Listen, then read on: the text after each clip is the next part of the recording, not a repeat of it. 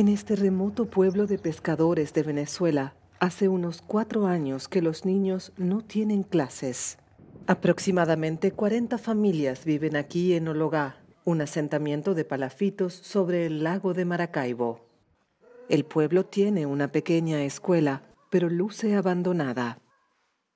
Esto era una enseñanza para los niños y, ahora no tenemos nada, no tenemos silla, no tenemos maestro, no tenemos nada. Y eso da un poquito de dolor. Los maestros solían trasladarse hasta Ologá en aventones en lancha que les ofrecían pescadores y operadores turísticos. Pero con la falta de combustible se redujeron los viajes y la llegada de la única docente que quedaba en la escuela. Eso sin contar los bajos salarios, que no llegan a los 5 dólares mensuales, una realidad que se repite en todo el país.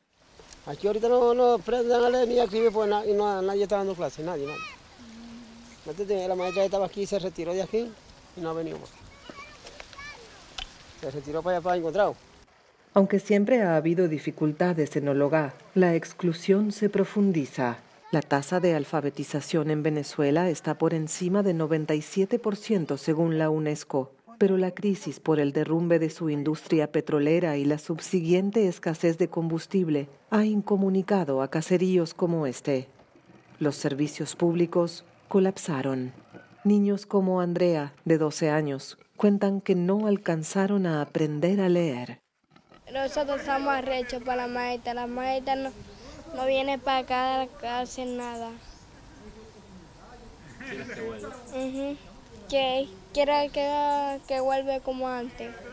Que, vin, que viniera todo el día quinta, mañanita, lo, lo, lo, lo daba colega hasta la tarde.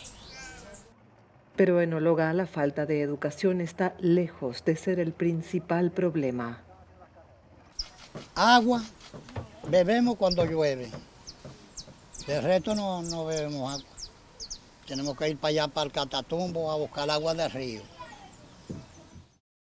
Algunos se han ido a tierra firme para que sus hijos puedan ir a la escuela, pero allí la vida tampoco es fácil y muchas veces la crisis los obliga a regresar.